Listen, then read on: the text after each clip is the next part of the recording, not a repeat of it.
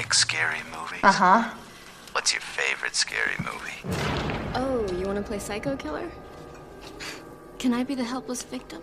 Hello and welcome to Reel Horror Show's quick review with me, Lee. Mark isn't going to be with us this week. He's sitting on a naughty step, rethinking his life choices after admitting to everybody so publicly that he likes Howard the Duck.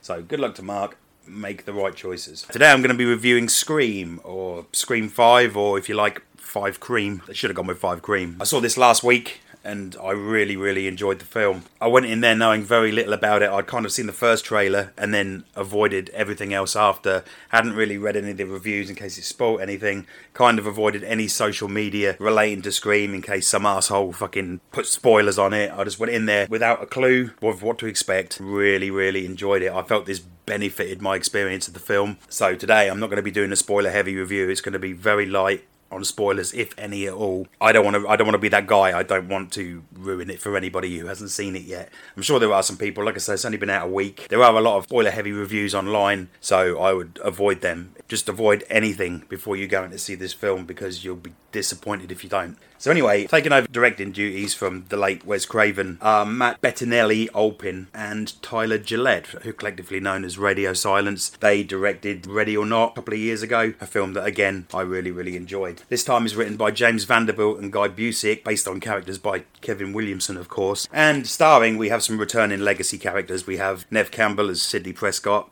Courteney Cox as Gail Weathers and David Arquette as Dewey Riley. Also returning is Deputy Judy Hicks, played by Marley Shelton. Uh, yeah, she took over the sheriff's job after Dewey has retired. The score this time around is handled by Brian Tyler. He he uh, did the score for Iron Man 3, the later Rambo films, also Ready or Not. I don't know if you remember um, in Scream 2, Dewey's theme was actually the music from uh, Broken Arrow, I believe, which I think was scored by Hans Zimmer. That makes that makes a reappearance in this one, which was a, a nice touch. I should mention that this is the first Scream film not produced by Dimension Pictures. I think Paramount own the rights now, and I'm assuming that's because Dimension are no longer a thing, given that Weinstein's been banged up in prison. Yeah, you can rot in hell, you fat sack of shit. Let's hope somebody's wanking in your pot plant. Let's do the synopsis.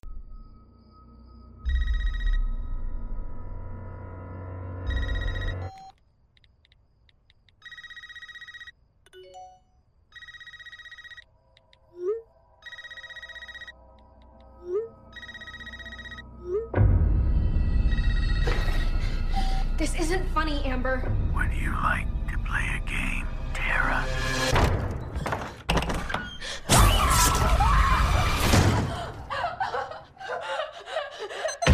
Doors unlocked. All doors locked. Doors unlocked.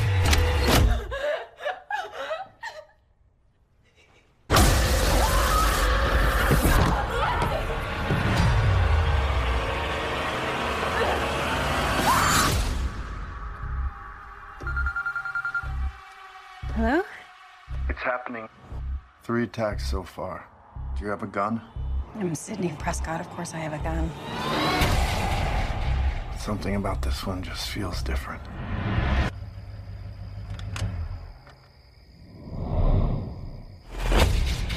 Samantha? I'm. I know who you are. I've been through this a lot.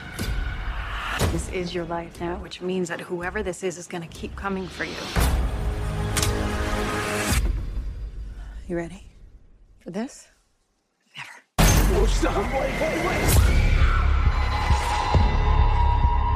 There's certain rules to surviving.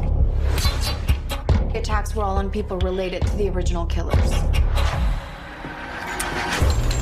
Whatever his link is to our past, it's pulled us all back here.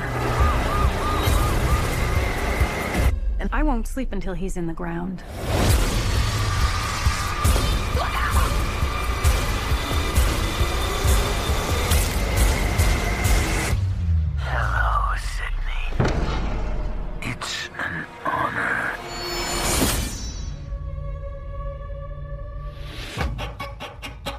25 years after the original series of Woodsboro murders, a new Ghostface emerges and Sidney Prescott must return to uncover the truth. Let's look at the return for a minute. I mean, it seems, you look at films like Die Hard where Bruce Willis keeps getting in these like increasingly stupid situations and you think, well, that's clearly fucking bullshit. I think they handle Sidney's return to Woodsboro very well in this film because it makes very little sense that somebody would keep voluntarily going back into these situations where they're nearly always five seconds away from being murdered. Things happen in this film that really justify her return. I mean, Gail is there, but Gail's fame hungry and there's a story, so she's she's happy to throw herself in harm's way to sink her teeth into a new story. Dewey, obviously, he never he didn't leave Woodsboro, so he's still there. But bringing Sidney back, they handle that well for the story. It makes sense and doesn't seem utterly fucking ridiculous. It's also supposed to serve as a bit of a torch passing. I think if they make a Scream six, which I'm sure they're going to, based on how well this film's doing. I mean, this film, I think I've read somewhere it was like made for 24 million, and that's chicken feed for a modern film. Most films are made for like 100 million, 200 million. I think even for a horror film, Scream 2 and 3, which were like made in the late 90s, early 2000s, they were like 40, 50 million dollar pictures. So this is really, really cheap and it's already on track to do very well. So I'm sure there'll be a Scream 6. And if there is, and they rely more on the new characters and probably don't even like have the, the, the legacy characters return, I don't have a problem with that. I think it would be a good movie. I would happily watch it. I like these characters enough. You've got Melissa Barrera, she plays Sam Carpenter, and Jenna Ortega, she plays Tara Carpenter, her sister. They're both great. Jack Quaid, who you might know from Amazon's The Boys, uh, yeah, he's great. Famously the son of Dennis Quaid and Meg Ryan, and yeah, he's he's, he's great. One of my favourite characters, Mikey Madison, she plays Amber Freeman. Amber's a great character. Yeah, I would have no real problem with a Scream Six that didn't feature. Although don't get me wrong, it's nice to have the characters come back. It wouldn't be the worst thing in the world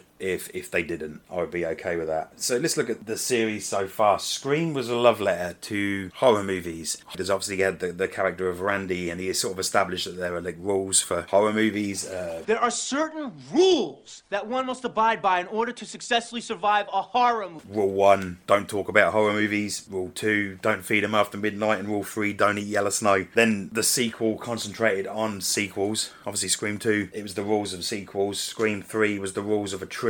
Scream 4, bizarrely, was remakes, I believe. And given that it wasn't a remake, that doesn't make a whole lot of sense. This one, this time around, it, it talks about requels. I don't know if you know what a requel is. It's kind of like what Halloween have been doing and the Terminator franchise has done, kind of ignoring everything that came before, bar the original. I mean, I understand why uh, the Terminator films did it. Everything that came after T2 was shit. Utter fucking garbage. But I quite like some of the Halloween sequels, and I think it does a bit of a disservice to everybody who worked on them. I love the second one. I love the fourth one. I like the third one, even though it's not a Michael Myers film. But the fifth and sixth were admittedly shite. But yeah, Scream isn't a requel, so I don't really get that either. You could watch this film having only seen the original and it would be fine. But it does acknowledge things that have happened in the past, like things that have come before it, so it's not a requel. The one thing it does do very cleverly, I think, is kind of bulletproof itself against criticism. At the start of the film, it opens with uh, with a girl at home and the phone rings and it's the Ghostface killer. And as the conversation goes on, it gets more and more sinister until she ends up being attacked and fighting for her life. But when questioned about her favourite scary movie, she answers with elevated horror films such as The Babadook, The Witch, uh, Jordan Peele films I mentioned also. She explains what elevated horror is, and from that point on, Scream very cleverly lets you know that it doesn't think it's that kind of film. It doesn't think it's an elevated horror film. It knows it's a dumb slasher film and it has fun with it. And being self aware of what it is, it kind of protects it a little bit against harsh criticism. It's it very cleverly uses the stab films that have been introduced in the past and uses them to say, look, we know what we are. We're a slasher movie. We're not some deep horror movie that, that has all these hidden meanings. This isn't that film. It knows it isn't that film and it kind of makes it hard to take a swipe at it. So I admire them for doing that. Yeah, really, really enjoyed this film. I think what I liked most was the film serves as a really touching tribute to Wes Craven. Obviously, at the end in the credits, you have like the for Wes come up, which is nice, but things that happen during the film itself are obviously meant as a tribute to Wes Craven. I mean, uh, Radio Silence, they obviously love Wes Craven, and this is a really nice tribute to that. Obviously, Wes Craven's a director that meant a lot to me. I grew up with A Nightmare on Elm Street and Shocker. What are you waiting for, dickhead? You want to fry me? Then do it, you fucking insect! The People Under the Stairs, The Hills Have Eyes, The Serpent and the Rainbow, just so many great movies. And Wes Craven was a big part of my childhood, a big important part of my childhood. So obviously when he died, you know, I, I was as sad as every other fan. And uh, yeah, they really do pay nice tribute to, to Wes Craven here. This feels like a Wes Craven film, even though it's not, even though he didn't direct it, you wouldn't know. It slots into the rest of the series perfectly. It could very easily be directed by Wes Craven. So they do that well. There's not really a lot else I want to say about this film because I don't want to spoil anything. I really don't want to let anything slip. If there's one thing about this film I didn't like too much, it was the. And I'm, this isn't really a spoiler because if you watched the trailer, you already know this. They spoiled it. The location of the end of the film turns out to be the house from the original Scream, Stu Macher's house, and it could have been a nice reveal. There's a point where like I think Sidney realizes the address that the kids have gone to, and then the camera pans out to reveal that it's Stu Macher's house. But A, if you know the film well, like I know the film, just the interior shots alone give away the fact that it's Stu Macher's house, which is unavoidable, I guess. But they spoiled it in the trailer,